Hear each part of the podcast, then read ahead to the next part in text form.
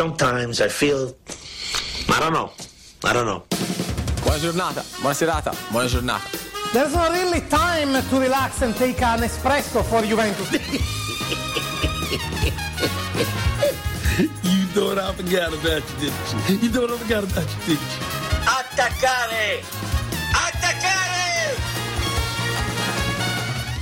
Oh, yes. We're back. Well, I'm back. The Euro Show was back last week, but welcome back to the Euro Show here on F N R Football Nation Radio on a Monday evening. Nick D'Urbano back after a bit of a hiatus, took a bit of time off. Not really time off. I was still working, but unfortunately had other commitments last week. Wasn't able to make the return for the Euro Show. So the man to my right here, Josh Parrish, took the reins last week with Ante Jukic. Fantastic program. Great to have Ante in to fill the shoes. I think he filled it and some, uh, but it's good to be back. Nice of you to take the Pep Guardiola sabbatical. Actually, no, better comp- better comparison, the Diego Castro preseason. You like to play your way into the sh- into shape. And then you absolutely go camping for a bit. Caravanning. Yes, that's it. Go out into the outback and uh, find myself with, you know, just have a bit of a sabbatical. Mm. And, uh, yeah, but to be honest, it was the furthest thing from it. It's been a very, very hectic six weeks. And uh, we're back here Monday night. Uh, lots been happening in European football Um, over the past six weeks. Obviously, there was a bit of time off with the Christmas break. Uh, some leagues powered through during this period. You know, Omicron's gone nuts mm. over in Europe. It's really uh, wreaked havoc on many of the leagues, and especially with uh, crowd numbers. We know the Bundesliga are playing behind closed doors. Serie A crowd numbers down to five thousand only in stadiums for the next week uh, to try and curb the spread over in Europe. But this football is still going ahead. And in Serie A this morning, potentially the best goalless draw in the in modern history, some were calling it. It was such a fun game between Atalanta and Inter, to the point, to the point where it had the Napoli Twitter admin even saying their congratulations and saying how great of a game it was. To translate what the Napoli Twitter admin said on uh, straight after the game, he or he or she said, uh, Napoli congratulates in- Atalanta and Inter for having played a beautiful match made up of honest and spectacular football. Basically saying, good stuff on the draw. It helps us out. It means we're not under the pump to lose our spot in the top four, but we're still in the title race. Good stuff, guys. I think it was the Comunicado Oficial version of, uh, I'm a Napoli fan, but that's class. Yeah. Just clapping hands emoji. Basically, basically. That's, that's some that's some lame stuff from yeah. a league that has really taken on board the the newfangled approach to uh, social media admin. Mm. Uh, I mean, really, Roma set the the course for that kind of, you know, meme universe. And uh, Napoli have gone. Uh, it, that looks like the owner tweeted out, one of the shareholders who had Aurelio access to De Laurentiis. Yeah, it looks like uh, he thought, oh, that was a good game. I should say something on the Napoli Twitter. Well, we know one thing for sure, Josh. When a shareholder has holes of a Twitter account, it doesn't always end up very well. Um, but in terms of the game this morning, Atalanta and Inter, massive result in terms of the permutations for the sides chasing Atalanta against the top four. We know Juventus with a win over the weekend. They're right on their heels right now. And then obviously at the top, Inter with, you know, basically on top of the league right now, and with Milan and Napoli still in the hunt, it brings them back down to earth. Inter have been flying pre and post Christmas break. Um, fun game. Plenty of good saves. Sami Handanovic winding back the clock to his uh, mid two thousands form. Uh, one Musso at the other end making a big save on D'Ambrosio late. mid twenty tens. Come on, don't do him. Don't no, do him like Josh, that. Josh, he's been on a slippery slope now for a few years. Inter fans will tell you themselves that it was incredible to see Handanovic, to an extent, wind back the clock. But for Atalanta, it's a massive result because they had a lot of players out due to COVID protocols, and they were able to push through against basically a full-strength Inter team who we know they won the Supercoppa a few days prior against Juve. But still, knowing how deep Inter's squad is, it's a big result for Atalanta. There were some amazing saves in this game. It was a goalkeeping masterclass from both. I mean, Musso's save, the sort of trailing... Well, not trailing, but he was leaning back and managed to get the palm mm. on that ball. It was such a powerful strike from, I think it was Alexis Sanchez. Yeah, uh, there were some beautiful passages of play. I think uh, I can only join Napoli in congratulating them and an honest and uh, well-spirited and beautiful match. Uh, a nil-nil draw, as the Italians would say, is in many ways the perfect game because any goal is a mistake. I guess so. I mean, yeah, back in the old days, back in the days of Catenaccio. Back in the dark old, dark old days of the eighties, yeah. Yes, but uh, we know now the Italians like to thrive on high-scoring affairs, especially for mm. some of the uh, the football hipster favourites such as Sassuolo. But this game in itself, when you look at the stats, you know, one point one four X G for Atalanta to one point five two, I don't think tells the full story. There were a lot of good chances for both teams, as mentioned. Inter do have a game in hand on Milan, who play tomorrow morning against Spezia, but it opens up the door for Milan to jump them. Napoli as well in action tomorrow morning against Bologna, so then Napoli can narrow the gap to only four points. But Milan, it's a massive opportunity because Milan has started to find a bit of form after losing a couple games pre the Christmas break. They got a win against Roma and Venezia and a win in the Cup against Genoa, but a big game tomorrow against Spezia. They've found a way, Milan. They've had a lot of defenders now out with COVID and injury. Simon Kjaer, we know, did his A C L earlier in the season. Uh, Alessio Romagnoli and Fakayo Tamori missed with COVID. Then Tamori came back and got injured. Davide Calabria's been out as well, and a host of players out due to AFCON, such as Benassi and Kessie.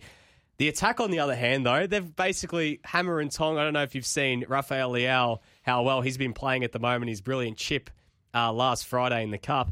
But he's been the man that's been the talk of the town recently. And if anyone's going to be able to get them over the line, well, they shouldn't have a problem against Spezia tomorrow morning.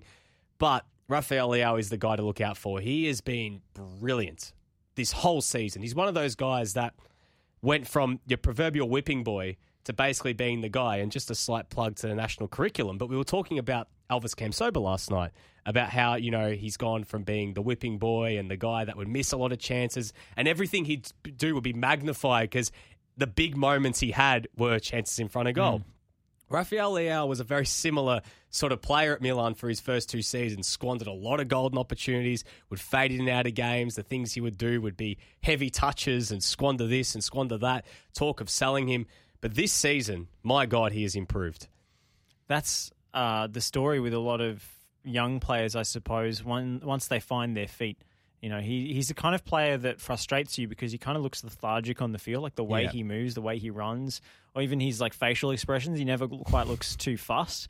He looks uh, really happy all the time. Just yeah, to be he's just sort of blissed out and doesn't really, like, he's just a vibes player. But when you start seeing him take on more responsibility, when other players are out of the, out of the team and the onus is on him, that's when you start to feel encouraged by Rafael Leao's progression. So mm. uh, I'm glad to see that he's finally living up to his undoubted potential. One of those players, uh, like a Camsoba, who flatters to, to, to, to, to deceive at times, yeah. if I can get that out, uh, who I guess inflames the uh, passions of supporters who feel more frustrated by eye-catching players who let you down rather than players who yep. ghost and don't do anything on the pitch, um, but probably has more potential than any of those guys. So, yeah, Milan keeping within touching distance with this result and, as you say, can go top of the table, which really highlights the fact that Serie A is the only legitimate title mm. race in Europe's top five leagues this season. Maybe Maybe Sevilla can do something or in La Liga. Dortmund somehow can. Oh, that's not happening. That's Bayern, not but happening. I just don't see it. But in terms of Milan right now, you've got to give testament to them. And again, they've weathered all these COVID and injury crises throughout this entire year. They've done brilliant to do so. But um, this game against Spezia is massive because you look at what's coming after that, um, a home game against Juve, the international break, and then a derby against Inter. And that derby against Inter probably will be title defining. They've had these, remember last season they met in February around the same time and Inter blew Milan out of the water, and that was basically the death blow to the Scudetto, to their Scudetto hopes. So when you look at this game, these are these sort of games when you're in the title race, these are the banana skin games. And Spezia have been a banana skin for some teams, even for Milan last season. Spezia beat Milan last season, one of the few teams to beat them. And earlier this year, they almost got something from the reverse fixture at their home, at their home ground. Obviously, this being at the San Siro, I don't see Milan necessarily having too much of a problem winning this game, but I think it'll be an intriguing watch nonetheless because of Milan's defensive outs. They're scratching the bottom of the barrel defensively, but also in midfield. First three choice centre-backs and centre-mids are out of this game. You know, defensively without Romagnoli, Kjaer and Tomori. Um, midfield without Benassi, Kessie and Tadale suspended tomorrow. So they're really going to have to push through this game because this has all the hallmarks of potentially being a game that a Milan team from the past mm. would slip up and lose or drop two points. And Spezia would know that. They'd know that there's a golden opportunity. Milan are ripe for the picking in that sense. But seeing who Milan have got up top and their firepower for tomorrow morning, uh, it presents a golden opportunity. And just another note in this game before we move on. If Zlatan Ibrahimovic scores tomorrow, he will become, I believe, the he will be the player who has scored against the most opponents in uh, the top five leagues. So at the moment, him and Cristiano Ronaldo have scored against eighty different teams. He'll go to eighty-one tomorrow if he scores against Spezia. It helps when you're seventy-eight years old. And you've played in France, England, Italy, uh, uh, Spain. Aging mercenary clocks yeah. up. Predictable milestone. Hey, it's still a cool achievement it nonetheless. Is, it yeah. is very cool. Uh, you know, he's he's more lion than man, as he loves yep. to say. I, I want to bring the conversation back to Atalanta because, yep. you know, it wasn't too long ago that we were saying that Atalanta was sort of this crossroads and Gasperini falling out with star players, and uh, they've been able to sort of reinvent themselves and cope with many, many absences and still keep in that top echelon of clubs. It seemed like the Atalanta fairy tale was over, uh, but far from it. They're still delivering these great performances. And I, I wonder whether a player who's left Atalanta, like maybe Pierluigi Gallina, Gallini, sorry, um, maybe regrets that move because he's hasn't he's played a playing, Premier no. League game yet. He's only been mm. the cup goalkeeper at Tottenham, and they're playing in big matches now. They could potentially not win the title, but play spoiler in this title race because they've still got to play Juventus and Lazio. That game on the uh, the second last round of the season, mm, fifteenth of May against Milan, shapes as a really exciting one because yeah. that could potentially determine where the title ends up, which is... It's a kind of cool position for Atalanta to be in mm. uh, when you thought they were past their peak as a as a unit. There's a something special about the Atalanta-Milan fixtures. Yeah, something very symbolic about these games because not only are they geographically close, Bergamo is a small province just outside Milan, so they're geographical rivals in that sense. And when Atalanta weren't what they are, they were always kind of spicy in the terraces, especially when yeah. Milan would go to Bergamo. You knew that it was going to be, you know, a tough crowd. It's a hostile. Now Just it's random explosions going off in yeah, the crowd. And you know when there's random explosions in Serie A, it's a good game. Um, Atalanta, though, just before we go back to the symbolism of that game, they have this tendency to start season slow and then hit their strides now. Like they find that it's like they're slow starters. There's always talk about Gasperini falling out. And then something just changes. It's like, I don't know if they go on some internal retiro that we don't know about and they just all get on the same page. Just sicko mode activated. Basically, Atalanta yeah. going to turbo it, gear. It's And they always find a way to hit form. I am not ruling Atalanta out of making a bit of a late push. You really? Know, right now, Atalanta being out of Champions League, I know they've got Europa League against Olympiacos, but I wouldn't rule them out entirely. I think that they're just too dangerous. They're going to get players back, and they've got players hitting form. Uh, Mario Pasalic starting today, playing closer to goal, was a great move. I know he had to, and he should be playing there every single game, but they played him out of necessity more than I don't think that he would have started if Ilicic was there. But they're playing some good football, and they're getting guys back. You know, getting Remo Freuler back. Um, you know, having now a full-strength defence is a big thing as well, getting Mary Di Maral and Palomino on the pitch together. I think this is going to be an interesting time now because if Atalanta can string together some results, Lazio haven't been playing some good football. They've been so streaky this year. We don't even know what to expect from them. But then after that, it really opens up. You know, Juve, tough game. But the games against teams like, um, you know, Fiorentina, Sampdoria, Roma as well, I think they should have an, have an issue with. But then it really, towards that period before they play Milan, there's a string of games that they really should be winning against Venezia, Salernitana and Spezia. And that matchup against Milan, we talk about symbolism. You've uh, I've, you've heard me and Ante speak about the famous five nil in Bergamo, which was the changing moment in Milan's history. Their last meeting in Bergamo, not sorry, not this season, last season, the final game of last year, was to decide if Milan were going to make the Champions League or not. And Milan won two nil in Bergamo to get there. Atalanta, you know, had to rely on results then to go their way, and they still snuck in. Whenever these two teams play, there's high stakes. There's a different feeling to it. And I think that game, I'm not too sure Inter who'll be playing at that time, but wouldn't it be great if, you know, Napoli's sort of close by, if Atalanta's closed the gap, and we've got a bit of a four-horse race by that time? You know, I'm not ruling it out.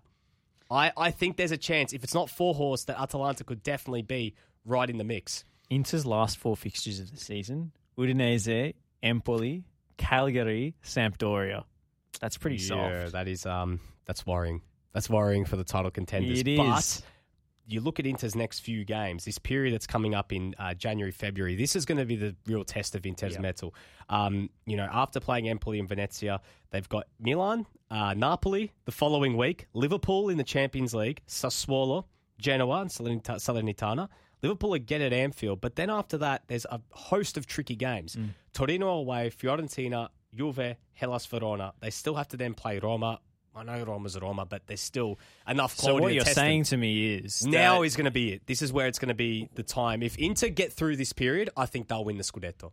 So we could get the situation where Inter actually drop off in this heavy period of games and they end up being the, the chasers, the, trying to close down and, and shrink that potentially Milan title lead. One thing we've got to remember from the difference to last season, Inter were not playing in Champions League or Europa yep. League at this point. They bombed out. They did exactly what Milan have done right now.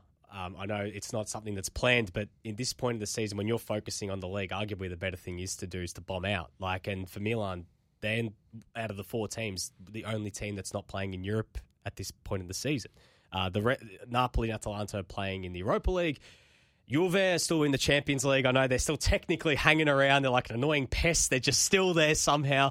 But this is going to be a really, really intriguing watch over the next two months. And that Milan-Inter game after the international break is going to be massive. Like, I really hope that by that stage, the COVID situation in Italy improves a little bit so they can get more than five thousand people into the yeah. San Siro, at least fifty percent. At least have forty thousand people in there. You want to have a pumping crowd. The worst part about the derbies last season when it was tight, they were played in empty stadiums. And five thousand inside an eighty thousand seat stadium, you may as well be playing with no one there. So this is going to be a fun period. And Milan, on the other hand, it opens up for them after that Juve and Inter period. It's going to get a bit easier for them in terms of those games. So I can't wait to see how this all transpires. But Josh, before we get to a break, we touched on Juve. Mm-hmm. And we're going to talk about a certain player from Juve a little bit later on. We get into our segment of potential free agents. But they are hanging around. And I hate to say it, they're still there. Somehow. It's like, you know, the, the Jesse Pinkman uh, meme. You know, they can't keep getting away with this. But they are winning. They're not playing well, but they're still finding a way to get results. A two nil win on the weekend. You know, Weston McKennie scored. He likes his ranch sauce, Weston McKennie. But they found a way to get the result. And yes... we ruled them out, but they're not gone yet. It's Death Star two point oh, you know. We blew up the first one, but now they're back bigger than ever. They're hanging around like a bad smell, which is fitting considering the celebration favoured by their uh, their best player. Yeah. Um, it, he's a little uh, discombobulated at the moment. He doesn't he doesn't quite agree with the club hierarchy and how the contract negotiations have gone. He's got an expiring deal at the end of this season, so the clock is ticking for Juve to either cash in on Paulo Dybala or lose him for free mm. in the summer. And he scored a lovely goal and made a very pointed celebration right in the direction of Pavel Nedved in the stands, who was covering his face. Yeah. He, which seemed a cowardly move. You just you just got to sit there stoically and not react. You know yeah. the T V cameras are going to cut to you. I mean, that that didn't send a good message to me. And... you know, Juve, despite the fact that they keep winning and, you know, they keep getting these consistent results and staying within touching distance of the, the top four, I, I do wonder whether the internal politics at Juventus when, will end up costing them. Potentially. And, I mean, for how long now have Juve been trying to force Paulo Dybala out the door? It's felt like he's been an unwanted child for so many seasons. And Dybala has constantly come out and refuted saying, I want to be here. He is the ugly stepchild of Juventus. But he's the he's the ugly one, but he's the one that is arguably the most important because he's be, their best player. They should be presenting him with the glass slipper and saying, absolutely, you are the one. Like, it's crazy to me that Juve wouldn't lock up their best player for years to come. And they, they keep kind of negging him by giving him runs in the first team and then benching him for key games. It's been, I think, an unhealthy, toxic relationship mm. between Juventus and Paulo Dybala for years now. I got to ask you the question, Josh. If Dybala and leaves Juve at the end of this season, have Juve wasted the potential of Paulo Dybala? Oh, absolutely. Mm. I mean, Juve, the uh, question hanging over them and the, I guess, reason for the club's spending and ambition mm. is to win a Champions League. Yeah. You know, Scudettos, uh, or Scudetti, I should say, uh, they monopolised that. Yeah, they monopolised that for years, and did it bring them happiness? Yeah. Did, it, did it bring them fulfilment as a as a club? I don't know that it did. You know, you can celebrate every year with the trophy, but when it was a mere formality that Juve were going to win the title every yeah. single season, you know, it didn't mean as much. It wasn't fun.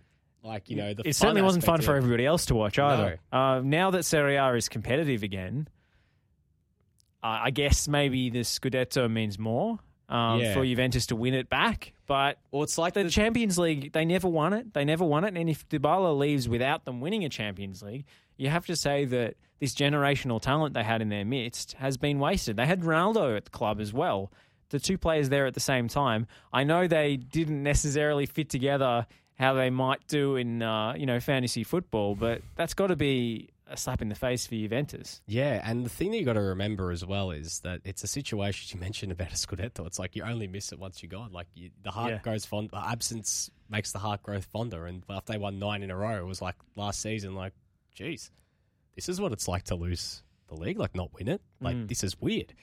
And for Juve, they sold their soul to Cristiano Ronaldo. They did. Like, it's it's pure facts. They broke up the best partnership, in strike partnership in Serie A that got them within a whisker of winning the champ. I know they got spanked in the final by Madrid, but they were in that game for a lot more than what maybe the scoreline suggests. But that front line was working. Dybala, Gonzalo Higuain, Mario Mandzukic as well. I know he was getting a bit older, but it was a functional team yep. that was working under Max Allegri.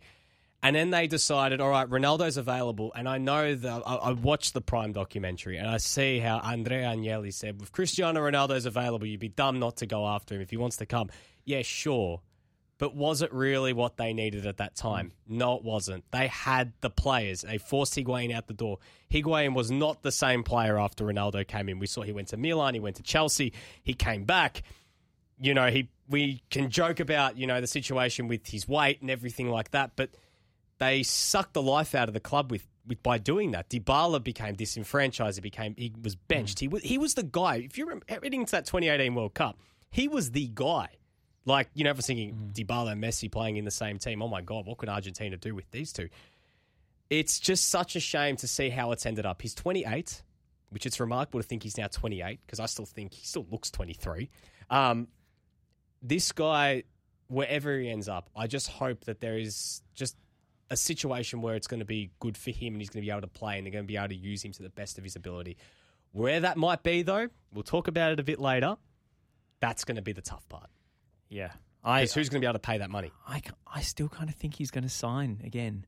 This is the problem with Dybala for me, is he's got all the ability in the world, but he's always gone back to the sort of safety net of being at Juve again and again and signing contract extensions and staying when and not pushing for that move to a different league or a different club where maybe more burden of expectation would be upon him because Juve have never really made him the guy. But is this the straw that breaks the camel's back? Maybe, maybe. Because I know maybe they, it's different this time. I know that they want Gianluca Scamacca, and they're going to have to offload one of Dybala and Morata to facilitate that. Like, it just won't work, you know, bringing Scamacca in, who they're planning to literally be their guy for the future, um, if you're going to have Dybala and Morata, because he's not going to play.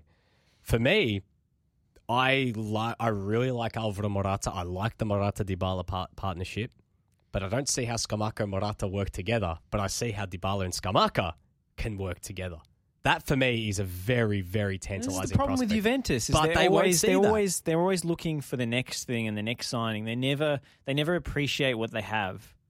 And, mm. you know, the, they broke up the Higuain-Dybala partnership. Yeah. Now they might break up the Morata-Dybala partnership and make the same mistake twice. And they've Where, tried... Which is really just other areas yeah. of the team that need improvement. The front the front third is He's fine. fine. It's yeah. great. They've still More got, than fine. They've still got, you know, another player that's completely forgotten in this whole puzzle, Moise Kean. They sold him, and he was clearly the future of the club. They sold him to Everton. He was wasted for a season at Everton. He found form at P S G. They bring him back, and he's not playing. You know, they decide, like, they completely neglect their midfield. Their best midfielder they want to ship to bloody Burnley or Newcastle, which it's ridiculous to even think about. Well, it's their most creative midfielder. I think Locatelli's their best midfielder, but their defence is in disarray. God knows what's going on with Matty De Ligt right now, if whether he wants to be there. Mm. Um, their fullback situation, my God, Alexandro, the last few weeks, the last few months, it's been this slippery slope of him just mistake after mistake after mistake. They're still relying on Mattia Di Silvio, for God's sake. That is not a backline that's going to win you a win you a Scudetto. When you see what Milan have got defensively, Their back four is sensational. Look at Inter's well, back when three. When fit. When fit, of course. But you look at those defences and even Napoli's, and that is a good back line. Juve's, it's like just plugging place, places and seeing if it all fits. Juan Cuadrado is still their number one right back, and he's not a natural right back. This he's is, had a good season. This is still. The other thing that gets me about Juventus. It seems to be different standards and different rules for different players. Yeah. Uh, Adrian Rabiot and Alexandro can fail upwards as many times as they like and let down well. the team in big matches. Um, Bernardeschi is another good example of a, of a favourite son who never seems to get the boot when he needs to leave. And, you know, they uh, look at Dybala, who consistently produces when he's played in the right position and the creative is the creative fulcrum in the team.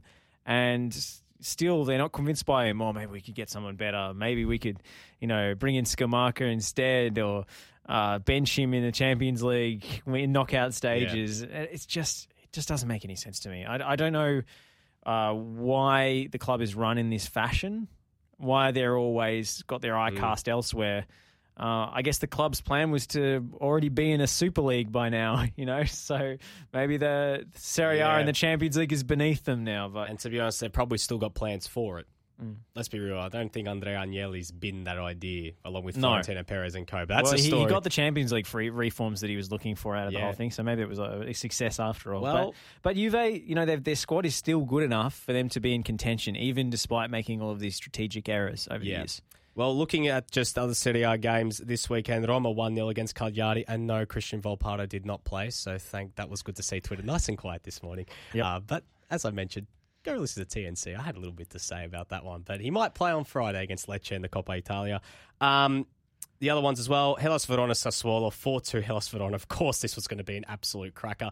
Barak with a hat-trick. He's one guy to keep an eye on in this off-season as a player to potentially make the move, the Czech attacking midfielder, eight goals, four assists this season. He has been sensational, uh, along with Giovanni Simeone, a lot of players, and even Cap- Cap- uh, Caprari is the other one. Those three players, I tell you what, they will feature heavily at the end of the year in transfer talks with a lot of big clubs. So keep an eye on that. Um, and Scamacca did score as well this morning, continues his great form. Lazio three nil over Salernitana, Torino two one over Sampdoria. Sampdoria sacking Roberto D'Aversa and bringing back Marco Giampaolo. And I can't believe, I was seeing that. I genuinely, like, putting it bluntly, I pissed myself seeing that because I don't know how he's still hanging around. He's just, he's like the Italian Alan Pardew, but just hasn't done what Alan Pardew's done. If you want to call Alan Pardew making the F- FA Cup final and getting Newcastle to Europa League is doing something. A lovely little dance. Yeah. Basically, but Giampaolo, there's there's this famous gif of him when he was at his when his Milan introductory press conference where he's doing the sign of the cross, and everyone was just this whole thread of you know the same gif under um, Di Marzio's tweet this morning. Um, but also tomorrow morning, as mentioned, Milan, Spezia, Bologna, Napoli, and Fiorentina, Genoa. Genoa sacking Andrei Shevchenko mm. on the weekend after only nine games. I did not like that one little bit. Did Did you uh, look at the article about Fiorentina's owner in, Rocco Commisso, I yeah, sure in did. the Financial Times? That was funny. If you haven't, go read it. Rocco Commisso is an interesting character. He's a he's a real-life Sopranos character. Genuinely. He's a, he's a nouveau riche uh, Italian-American who's come back to buy uh, a club because, you know, he got his education through a football scholarship or something, and he's Italian, so he loves football. Um, and he's just wondering why the fans haven't automatically heralded him as a hero and saviour just because he spent money. He's raging against the, the Florence City Council for not a- yeah. allowing him to rip down historic buildings and, you know, Uh, excavate Roman ruins. He's like, we got walls in America too, you know. Uh, it, it's hilarious stuff. It really is amazing to see uh, like how rich people think and how entitled they are when it comes to thinking their money is going to automatically talk and do the talking for them. It's, it's so funny. And after you read the article, just go on YouTube and watch his press conferences. They are even more hilarious. Just seeing him in action is unbelievable. I would love a Rocco Commisso character down here for the presses. That would be great. I mean, well, we, we had, had one. It was called Clive Palmer. Oh, true. He's yeah, the Clive yeah, Palmer yeah. of Italian that, football. That, that is true. Um, we just had a correction from our wonderful producer, Pakur Frimpong, that... Yes, nine Serie A games Andrei Shevchenko uh, coached and two cup games, and the final one being mm. against his beloved Milan. They full gave him a plaque and everything on Friday, and then he was gone a few days later. Maybe he'll go back into Ukrainian um, politics. To be honest, maybe, or maybe Milan will snap him up as an assistant. I'd love to see him come in. Dual, dual threat under Stefano Pioli. I reckon it'd be great. Just just pulling the heartstrings. Keep your bit. comments coming through on the Twitch, by the way. Vuctry says, Agnelli is the problem at Juventus. Well, he's not yes, going anywhere. He's not going anywhere. That's one thing. That's, That's the problem. Yeah. It's, you know, you can't, you, you can sack a board, but you can't sack, sack the owners. Yeah. Uh, we'll take a short break here on the Euro Show. When we come back, we'll dive into what we t- we sort of tease a little bit in the Twitter promo, a little bit about some of the big names coming out of contract at the end of the season. Having a look ahead at who may make the move, some big names in that free transfer, who may agree to a move now and join in June through the through the Bosman rule, some of the players who might also join in the January transfer window. But we might also take a look at who's going to replace Rafa Benitez. Is it going to be Ange Postecoglou, as one person suggested on Twitter? Find out a little bit later here on the Euro Show on F N R Football Nation Radio.